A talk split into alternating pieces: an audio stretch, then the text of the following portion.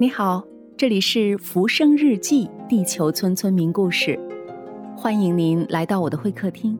我是元音。大家好，今天来到我们会客厅的是美国北卡大学夏洛特分校国际项目部的助理主任张永林博士，同时他也是北卡夏洛特分校语言与文化研究系的副教授。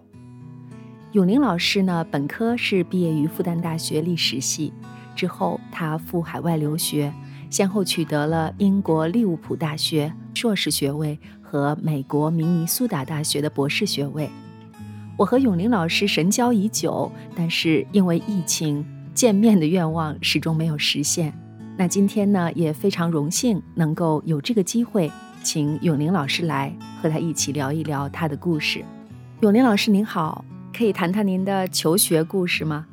可以，我一直很自豪的跟别人说，我在三个大洲读过三个学位，呃，就说听上去好像非常高大上，但我其实也并没有，并没有就是造假或者什么，因为你知道我是我本科是在复旦读的，我是复旦历史系毕业的。复旦毕业之后呢，我选择去英国留学，我在英国上了硕士，硕士结束以后在英国先工作了一年，工作呃，工作一年，呃。之后又又到美国去读博士，所以呢，呃，就说当我从美国博士毕业的时候，就真正的完成了一个怎么说三个大洲的求学经历：亚洲、欧洲和北美洲。在英国读的也是历史相关的专业吗？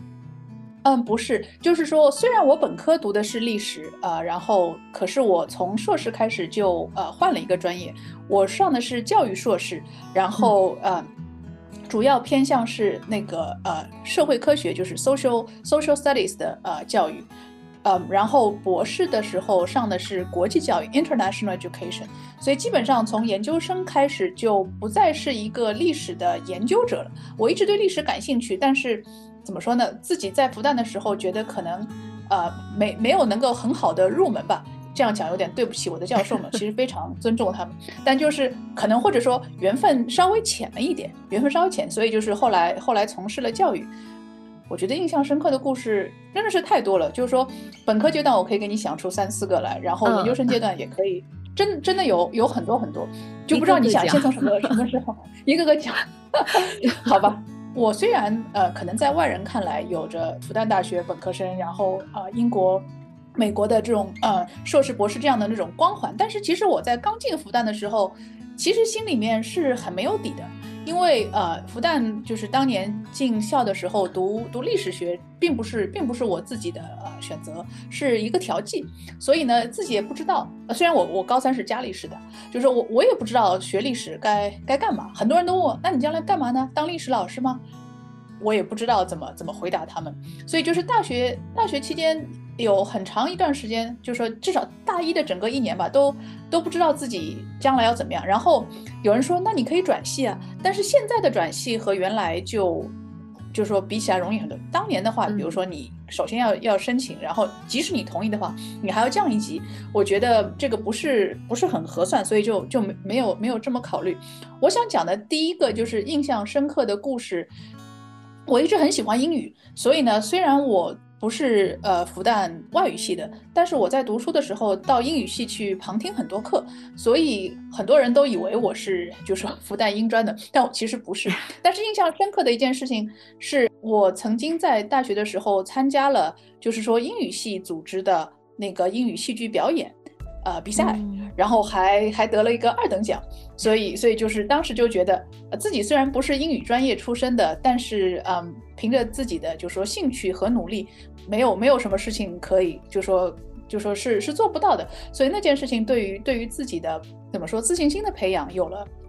就说有有了很大的帮助，呃，就说其中有一个有有这么一个故事啊。为什么我得 二等奖呢？是因为就是说我当时跟我合作的一个一个同伴，他呢参加了就是说两个两出戏，然后我那个同伴非常优秀，他在我的这一出戏里面是一个男配角，然后在另外一出戏里面是个男主角，因为他所以戏份更多，因为他太优秀了，所以另外一个就拿了一等奖。我事后非常后悔，早知道我说我应该 我应该跟你说，我们应该签那个 exclusive contract，你你来我这边演就不能到他那边去演，就这当然是笑话了，但是但是就是说我就觉得嗯。嗯，就是如果说从这个故事里你需要得出什么呃 valuable lesson for others 的话，就是你如果有自己喜欢的东西，不管是不是你本专业，你都可以去追求，而且呃，你不用担心失去什么。对我来说啊，我是一个，就是说我是一个本科生，然后我对这个另外一个不是我自己院系的东西感兴趣，我我依然可以去追求。所以呃，老老师就是他不 care 你是不是他的学生，反正。就是说我我不用去考试了，但是但是我我常去听课，所以就说如果你自己喜欢的东西的话，不要受到专业的限制，自己去追求就好了。这这是我想讲到的，就是第一个呃，可能印象比较深刻的故事吧。演了个什么戏？好，这个一定要告诉你，这个是改是改编版的《天鹅湖》，叫《新天鹅湖》。当时就是说，你知道《天鹅湖》的故事讲的是白天鹅和和黑天鹅，就是说是两个人嘛，对吧？嗯。然后我的改编就是说，他其实是一个人，白天是是那个呃，怎么说，优雅、美丽、善良的白天鹅，但是黑夜的时候就是就说是那个嗯黑天鹅，他自己是他自己是知道，就用用现代的语言来讲，其实是一个多重人格，对吧？当时自己完全不知道什么是多重，完全不知道，但就是说就觉得他自己知道，但是呢，嗯。但是就是说控制，就是白天鹅控制不了黑天鹅，黑天鹅也控制不了白天鹅，就是只有在呃昼夜交替的时候，就是当它要变身的时候，才可能就是怎么说，one try to take over the other，反正就是最后的最后的，就是说结果是在昼夜交替的时候，然后啊挣扎，有那么有那有对有那么一个有有那么一个挣扎，然后呢，黑天鹅虽然是。就说，在他邪恶的外表下，他有一件事情做对了，牺牲了自己。然后虽然他死了，但是因为他死的那一刻正好是第一出日光出来的时候，所以白天鹅没死。所以然后因为黑天鹅彻底死了，然后就是这个怎么说，邪恶的另一半没有了，所以白天鹅和王子就 愉快的生活了下去。就结局还是有点俗了，但当中有一个小小的 twist，有想有这么一个转折，我觉得哎，都是我自己编的，挺得意的。就是整个戏是您自己写的，对，是我自己写的。演员是其实对天鹅湖只是借用了这样一个壳。对对，那位男主角现在还在复旦吗？你说你说的是我的戏男主角，还是 那个就是我的戏的男配角？想问的是，您说的里面那个特别优秀的那个人，就是您的男 配角。嗯，他的话，我我们我们其实是中学同学了，中学同学就是中学七年，复旦又又四年，所以一直关系不错。他是现在在上海是一家咨询公司的合伙人，很优秀的，怎么说中年成功人士。我不知道这个算不算一个八卦精神，在这问这个。我我觉得就是说，呃，人生怎么说无无八卦不成人生吧，总这个我们严肃之余谈点八卦总总是好的。我可不可以讲开始讲第二个故事呢？可以可以。我我就是我我还想跟大家说的是，就是说虽然我很喜欢英语，然后也到别的系去旁听，但是我在大二的时候就就意识到，如果我将来想出国的话，我不能把自己本专业的课给废了，因为哪怕我不想将来读历史，如果我出去拿拿拿给一个什么二点五的 GPA 给别人，那没有学校会要的。所以就说从大二开始，我就觉得，虽然可能我不一定最喜欢历史，但是啊。但是还是应该，还是应该，就是说把它，把它给那个认真做好。所以呢，我想讲的是，我写我们我们历史系在大三的时候要写一篇学年论文。这个我不知道别的院系怎么样。就是学年论文的话，它你有一个学期可以写，从大三的下半学期，你就是一开始你选个题目，然后你就是下半学期结束前交就行了。当时呢，我跟呃。我跟历史系就是一位呃，就说姓邹的教授，邹振环老师。我我在大三上跟他上过一门明清以来中西交流史，对那门课特别有兴趣。所以呢，就我跟邹老师说，我说我能不能邹老师跟你一起做做那个呃，学年论文，他说行，然后就就就定题目，题目其实就是，他作为一个本科生，说老实话，对于选题是完全没有概念，所以题目其实就是邹老师给我的，我我我就很愉快的接受了。他就说你是不是很喜欢外语？我说对。他说他说你可以去研究一下那个清华原来的一个英语教授叫叫吴宓，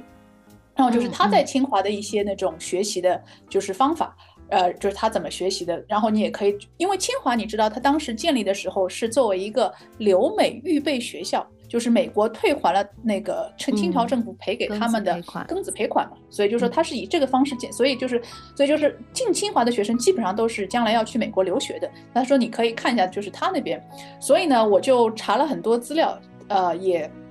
也就是开始写，但是写着写着，后来就觉得上海没什么资料啊，后来我我就自己自费。跑到北京去，跑到清华去，然后其实也谁都不认识啊。但是就是说，当时在清华的那个呃，就是 BBS 上认识了一些清华的朋友，然后就然后就跑去蹭他们的宿舍住，然后呢，呃，就是借他们的图书图书馆那个，就是说就是借他们学生证进进图书馆去查资料。后来后来因为有些资料就是说也不是。就是它也不是放在放在那个公众阅览室就能读的，你可能还要就专门去批吧。反正就是在那边待了差不多一个多礼拜，也查了一些资料，然后再再回来继续写。所以呢，学年论文写的很成功。邹老师说：“你要不要把这个题目写下去？你你就说意思就是说你可能再再加个一两页，就直接可以当毕业论文。”我说啊。这个不行啊，没挑战，不行不行，换一个题目。所以后来毕业论文就是说，还是还是考虑写那个外语教育，但是但是就是说没有继续写吴宓。从那个故事当中，我就发现，虽然自己没有最后成为一个历史学家，但如果真的我啊，主要是因为对于历史的兴趣没有强过对于英语的兴趣，所以就是这是主要的原因。这就是说，如果我当年对历史的兴趣更加被激发，然后强化下去的话。也许能就是说走上这么一条历史研究之路，但是就说从那个故事当中，我就发现，哎，我其实真的很喜欢做研究。就是你给我一个题目，我不会觉得啊这个东西有啥好写的。我通常的担忧是这个题目 有太多东西好写了，我该怎么选呢？然后我就马上开始想，我应该先去读哪些些东西，然后然后就是比如说开始拟提纲什么，就是。我觉得在我上学的时候，复旦对于本科生的培养，就别的怎么说我不知道。我觉得就是说别的院院系，但是至少在历史系，它其实它是有意识的让可能对于研究有有觉悟，然后然后就是说有兴趣的学生，他他是有有这个机会的。所以我我常常在想，如果我当年留在复旦读硕了。然后硕士毕业再再申请呃出去留学的话，现在是不是就成了一个历史学家了？不过这个的话怎么说呢？多想无益，嗯，毕竟这不会是我，就是这一辈子走的路。您现在作为一个成功的国际教育者和研究者，可能我们少了一个非常出色的历史学者。李老师太太过奖了，是不是成功的国际教育者还还要拭目以待？是一位非常勤奋的、有很多成果的国际教育者和研究者，的确很的确很勤奋。这这一点要给要给自己一个一个正面的鼓励，一直很勤奋。要一个题目，愿意去积极的去寻找更多的材料，把它深入的做下去，不辞辛劳，从上海到北京，而且可以拓展很多的渠道。是是是，我因为当时本科生也没有 research grant 嘛，就完全是自己掏钱。大二就已经确定了毕业以后要出国留学，那么永宁老师为什么会选择英国呢？下回我们接着说。感谢您的收听，我是元音，再见。